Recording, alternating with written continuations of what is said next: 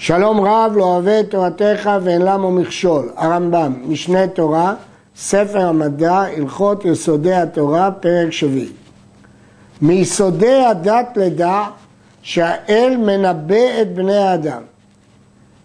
הרמב"ם בפירוש המשנה, בתוך שלושה עשר עיקרים יסודות התורה, כתב היסוד השישי הוא הנבואה, והוא לדעת שזה המין האנושי, יימצאו בו אישים בעלי שלמות גדולה, שתחבר השכל האנושי בשכל הפועל ויצל עליהם ממנו אצילות שפע ואלה הם הנביאים.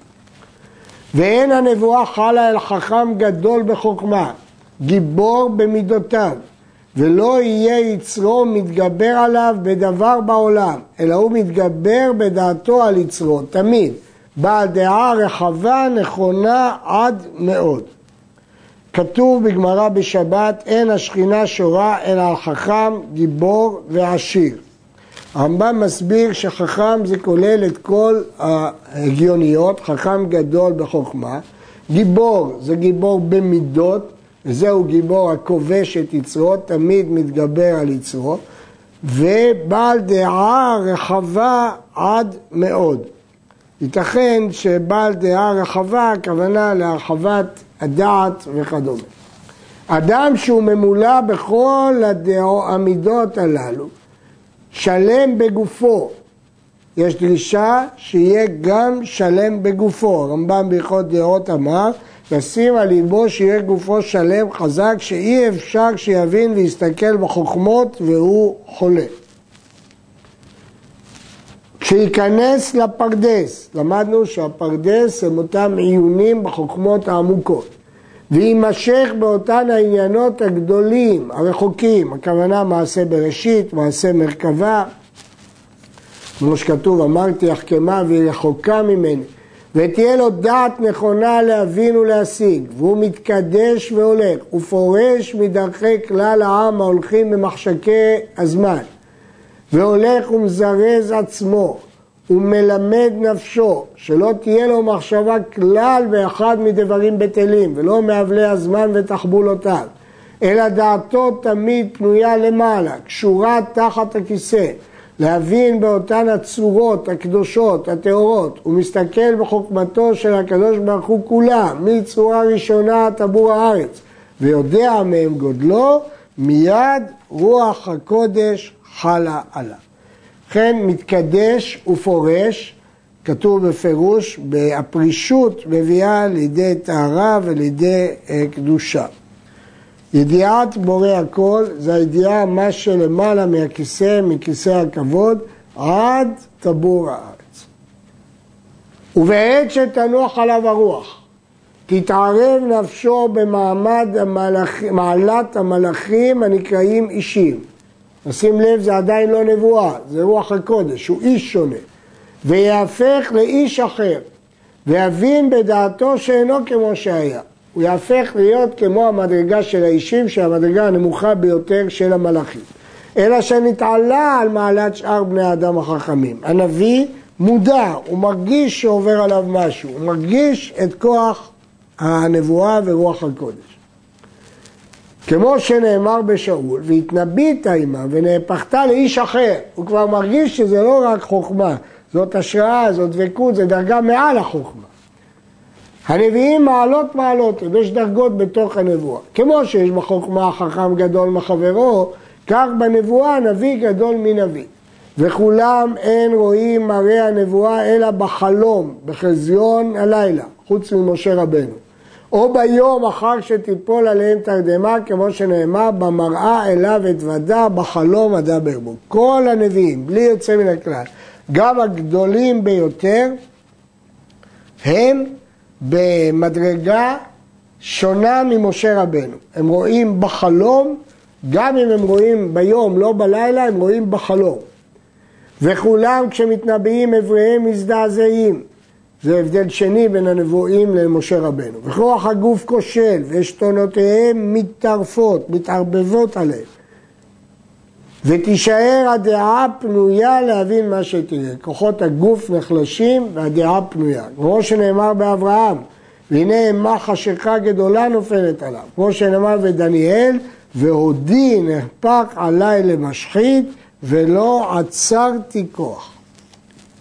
הדברים שמודיעים לנביא במראה הנבואה, דרך משל מודיעים לו, ומיד יחקק בליבו פתרון המשל במראה הנבואה וידע מהו. הוא שומע את המשל ונחקק בו הפתרון. הרמב"ם במורים לנבוכים אומר, אין ספק שכבר נתבהר ונתברר כי רוב נבואת הנביאים במשלים. כמו הסולם שראה יעקב אבינו, ומלאכים עולים ויורדים בו, והוא היה משל למלכויות ושעבודם. הפתרון הזה מופיע במדרש בראשית רבה ובויקרא רבה. שלמה המלך אומר להבין משל ומליצה, דברי חכמים וחידותם. וכתוב בנביא, המה אומרים לי, הלא ממשל משלים. וכמו החיות שראה יחזקאל בנבואה שלו בפרקים א' עד י', והסיר הנפוח ומקל שקט שראה ירמיהו בנבואה הראשונה שלו, נבואת ההקדשה, והמגילה שראה יחזקאל בפרק ב', והאפה שראה זכריה בפרק ה'. וכן שאר הנביאים, יש מהם אומרים המשל הוא פתרונו, כמו אלו, ויש מהם אומרים הפתרון בלבד, לא מספרים לנו את המשל. ופעמים אומרים המשל בלבד, ולא פתרון. כמקצת דברי יחזקאל וזכריה, וכולם במשל ודרך חידה הם מתנבאים. כל הנביאים, כוונה חוץ ממשה רבנו, אין מתנבאים בכל עת שירצו, אלא מכוונים דעתם ויושבים שמחים וטובי לב, כי הנביאה לא שורה מתוך עצבות, ומתבודדים, שאין הנבואה שורה לא מתוך עצבות ולא מתוך עצלות, אלא מתוך שמחה. לפיכך בני הנביאים לפניהם נבל וטוב וחליל וכינור, והם מבקשים הנבואה, וזהו שנאמר והם המתנבאים, כלומר מהלכים בדרך הנבואה עד שיתנבאו, לא שהם כבר יתנבאו. כמו שאתה אומר, פלוני מתגדל. אז בני הנביאים זה אלה שהולכים בדרכי הנבואה.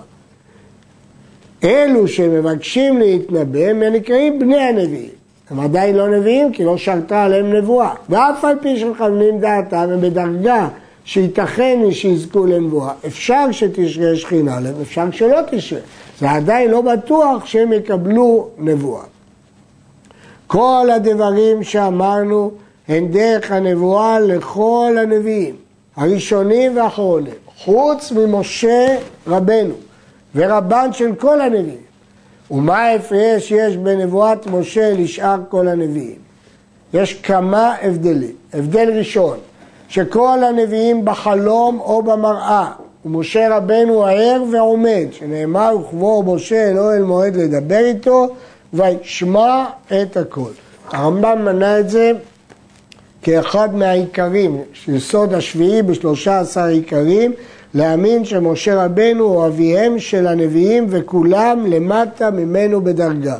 ושם הוא מנה את ארבעת ההבדלים בין משה לנביאים, שלא קם נביא עוד בישראל כמשה. הביטוי משה רבן של נביאים מופיע במדרשים. ההבדל השני, כל הנביאים על ידי מלאך, לפיכך רואים מה שהם רואים במשל ובחידה. משה רבנו לא על ידי מלאך, שנאמר פה אל פה אדבר בו, ונאמר ודיבר אשר משה פנים אל פנים, ונאמר ותמונת השם אלית, כלומר אין שם משל, רואה הדבר על בוריו, בלא חידה ובלא משל, הוא שהתורה מעידה עליו, הוא מראה ולא בחידות, שאינו מתנבא בחידה אלא במראה, שרואה הדבר על בוריו. ההבדל השלישי, כל הנביאים יראים ונבהלים ומתמוגגים. בשעה שמקבלים את הנבואה הם מתמלאים פחד. ומשה רבנו אינו כן, הוא שהכתוב אומר כאשר ידבר איש אל רעהו. כמו שאין אדם נבהל לשמוע דברי חברו, כך היה כוח בדעתו של משה רבנו להבין דברי הנבואה והוא עומד על עומדו שלם. ההבדל הרביעי, כל הנביאים אין נתנבאים בכל עת שירצו. משה רבנו אינו כן, אלא כל זמן שיחפוץ רוח הקודש לובשתו ונבואה שורה עליו. ואינו צריך לכוון דעתו להזדמן לה, שהרי הוא מכוון ומזומן ועומד כמלאכי השרת. לפיכך מתנבא בכל עת שירצה, שנאמר עמדו ואשמעה מה יצווה השם לכם. דהיינו בשעה ששואלים אותו, הוא אומר מיד עמדו.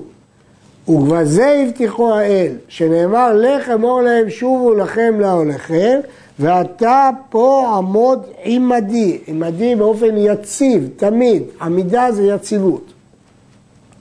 הלמדת שכל הנביאים כשהנבואה מסתלקת חוזרים לעולם שהוא צורכי הגוף כולם כשאר העם. לפיכך אינן פורשים מנשותיהם.